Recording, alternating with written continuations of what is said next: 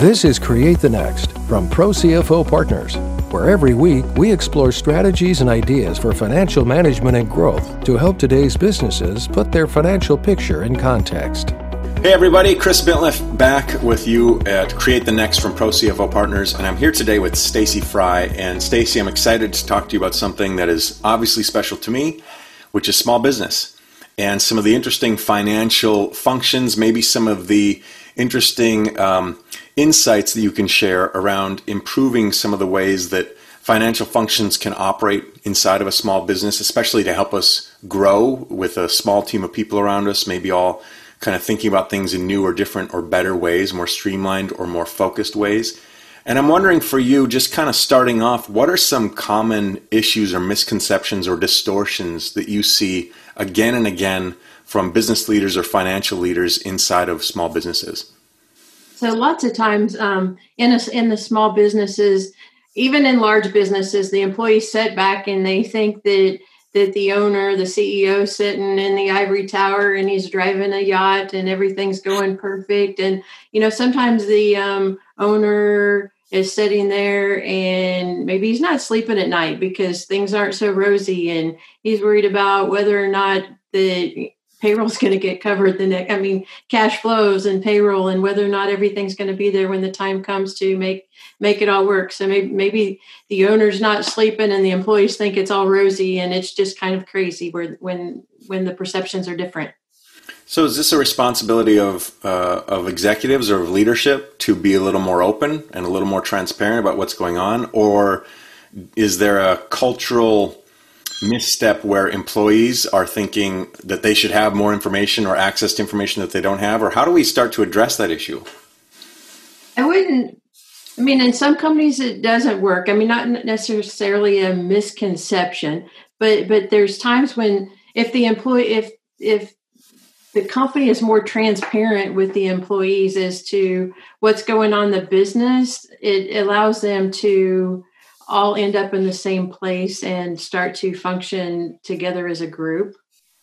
I think that there's a an idea that opening the books up a little bit or being a little more transparent, I see a lot of startups and a lot of young companies really opening that up and just being as broad and wide open as possible with that and being real obvious dashboards that everybody can access. But I see some older companies um, that feel like, no, no, no, that's That's nobody's business but the executive teams. That's nobody's business but, you know, these four people or whatever. What do you think about that? Is that, is there a, even a generational component to this, or is this an outdated notion, or uh, is the advantage to the younger companies who are opening this, you know, wide open, or do they put themselves at some kind of risk there as well? In, in the startup, I mean, some of the younger company, I mean, some companies do get really excited about sharing, and they've got dashboards all over the place. And when they have dashboards and they're sharing the numbers and telling people where they are, if they, if they've set the goals and the employees know what the goals are and they have something exciting to be working towards, it gets everybody on the same place and kind of gets them running in the same direction. Um, if the employees have no idea which direction the owners, the groups want them to run, then, you know, they're not, not necessarily building the momentum to drive the company's success. I completely see that. And I've seen that in my own experience where um, maybe the lack of transparency means uh, a morale issue starts to come at play because, well, why did that? It, it appears nobody's getting raises again, but we made more money than ever without being sensible about profitability. Or why did that person, or why did that team, or why are we investing in this thing when we clearly have needs over there? And there can create, uh, there can be created, I think, a lot of tension that isn't intentional, but it comes from just a lack of transparency. So what's your coaching on that? Should, should we start to be a little bit more, I guess it's obviously going to be situational, but should we start to empower our employees more to be part of that process? So as you say, we can start to move in, in the same direction. So so I, I go back in, in my time. I was at a company where we started playing the playing the game, started sharing um, the financial um, information with our employees. We started teaching them how to understand the business aspects of the company, um, when the company was making money, where where the where when somebody thinks maybe a dollar's worth of sales comes in the door and they think a dollar or ninety-nine cents of it goes in the owner's pocket, but really half of it had to go to payroll and another twenty percent went to rent and office. And by the time they get down to it, you know, you got five cents on the dollar and that's what's left for the owner to have to reward him for, you know, all everything he's done within the company, his investment in time. And that's not always enough money to um, set a company up or an, an employer to w- want to basically run a business. So that's interesting. It can really shed some light on the realities that executives face. When you were in that situation, what was the impetus? What made you start to say, look, let's start to share a little bit more of this with the employees and, and how this works? Was it a slow process? Uh, walk me through that a little bit. So, so I was in a company and we had several years of really working your tails off and not really making any money on the bottom line. And I was exposed to this concept of open book management when I was sitting in a session, um, continuing education session.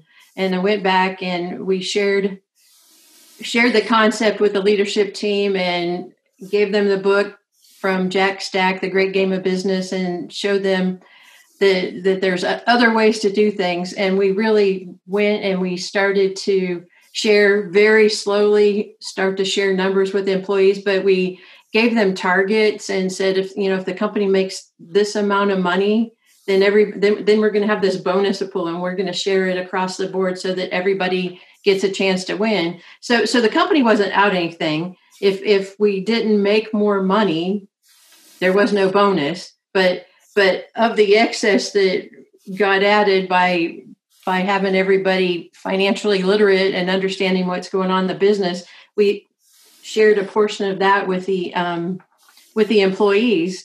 And what it really got people doing was running around going, oh my goodness, we're using too much toilet paper and wh- where's the supply? I mean, it, crazy. I mean, everybody in the company from, from the janitor to the service technicians and everybody understood what was going on and where we were on a daily, weekly, monthly basis. Not, they didn't understand debt and e- equity and the whole balance sheet, but we did begin to teach that and that over the years as we went, went on. We helped them understand why, why if the inventory nut was in excess of what it should be, why, why, you know, there wasn't cash in the company to pay out bonuses. And, and if we didn't collect our receivables fast enough, you know, we needed cash.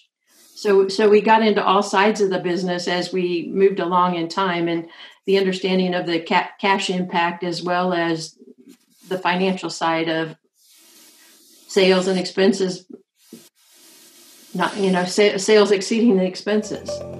Create the Next is brought to you by Pro C F O Partners, who believe every business deserves to work with an expert C F O to guide its success. Pro C F O Partners are expert financial officers networked across industries, verticals, specializations, and situations. Fulfilling the role of a part-time C F O with all-time commitment, Pro C F O Partners utilizes the innovative and exclusive F G C Financial Flywheel as a framework that creates momentum to drive your financial functions for sustainable success.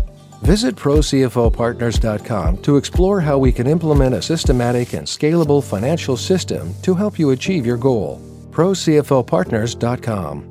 That is really interesting, and it almost sounds like there was a um, a, a momentum shift in uh, in kind of team teamwork or camaraderie. Like suddenly we all knew the same things, and we were taking action towards the same thing. So was incentivizing a strategic choice for you when you said, let's start to open the books, and one way that we'll do this is by helping everyone know that if we can do these things, there's a bonus pool at the end for us to tap into? Was that kind of a an on-purpose way to introduce this idea? It was, and we we followed a lot. Um, we're, we're, I, I'm sitting in Springfield, Missouri, and um, the, the company S R C Remanufacturing, S R C, is a big open book. They're kind of kind of led open book management clear back into the eighties. And we started kind of modeling our business and, and doing some of the kind of things that S R C's um, consultants did in the open book management side. And um, part part of it is if if pe- people have to have something that makes them want to want to win, and just having some bit of a stake in the company's success help give them the direction to drive. And how many, uh, you, you said over the years you would expose us, uh, you know, to this financial literacy and teaching about debt and about the balance sheet. How was it, uh, three years? Was it a five year? Was it a two year deal? How long before you feel like it was, everybody pretty much knew everything that was going on? I mean, we, we were on this track for seventeen years. Wow. Um, continue, continually improving. I mean, we, probably the last four or five years when we really started sharing some of the balance sheet stuff. But it got to the place where we were paying out some very substantial bonuses and going, well, I, I don't feel like our employees really know everything they need to know. And we actually did finally engage consultants to come in and really help us do that process better. Do you feel like that changed the relationship between leadership and employees? Did they see, did they look at each other differently? In what ways do you feel like that was uh, maybe a healthier relationship? It, it was. And one of the coolest things back, back in two thousand nine, when we had the whole decline of the economy, we, we were in such a, in such a place where we didn't notice it at first because we had a lot of contracts and things going, but we were, as we were sharing the monthly numbers with employees, we started seeing that our backlog was starting to decline and some of those things. And when it came to the place where we had to basically make some decisions, do we downsize a few people? We, we were in a place where we stopped our four oh one k contributions and did some different things just to keep the company, you know, successful. And, and everybody was in on board with that because they had seen all the progression for like six years of seeing the numbers and starting to understand, and they could see that the company needed to do something. And we also made a commitment and said, if we if we get get to this place and, and we have three continual months where we don't lose money, we're going to reinstate the four oh one k contribution and we'll go backwards. Mm-hmm. So so everybody was driving, and we were able actually to go in and do that, which was a very cool thing. And everybody trusted and understood and was on board.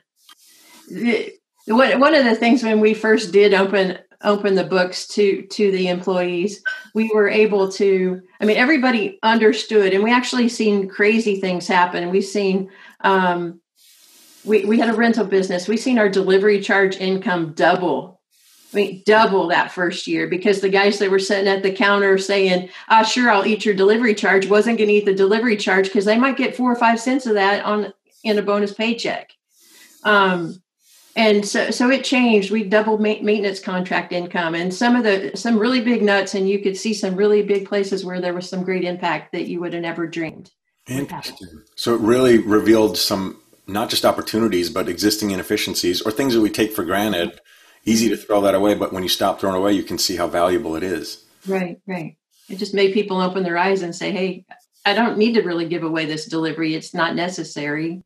And when I feel like I have some ownership or some stake in this, I'm not, it's my money I'm giving away. It's not right. Some vacuous, you know, yeah. you know, abyss of misunderstanding. It's, I don't know where it goes, but it's no big deal. It suddenly becomes a big deal. And you can really see in a chart and graph, you know, how big of a deal it is. That's fascinating. Yeah. We've seen a big shift. One of the things that I love about the whole idea is at Pro C F O Partners, we have the F G C flywheel, which shows how everything is in relationship to everything else. And you're really articulating a practical application of that. You know, you can start employees and everybody can start to see how this thing, as you pointed out, this thing inventory affects this thing, which affects this thing, which affects that thing. And it gives everyone kind of this micro level of of control or practical uh, application to managing those things so that they can better understand the macro level of these things. And I think that's really powerful when we can start to break apart what seems like a giant nut to crack and and show the small things you can do, toilet paper, the small mm-hmm. things you can do that can make an impact larger, uh, you know, company-wide. Yeah. So, so we actually did read As a as a leadership team in that company, we did read Jim Collins' book, and I pulled the flywheel out just because it's one of Hale's favorite.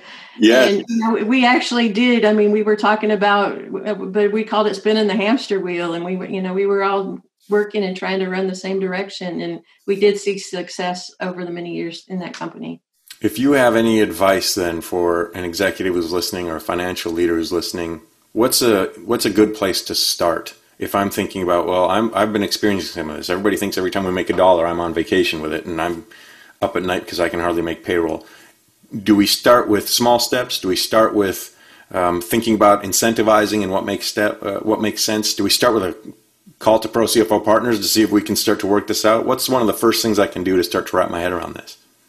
Um, it's always good to have somebody on, on board to help you understand.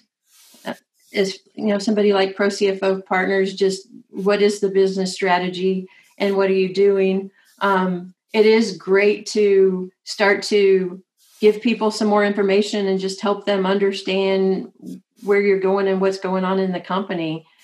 It, it, I mean, it, it is a big step to open the books, but it is a, something that you can start slowly just, and, and gather, you know, gather your head around it.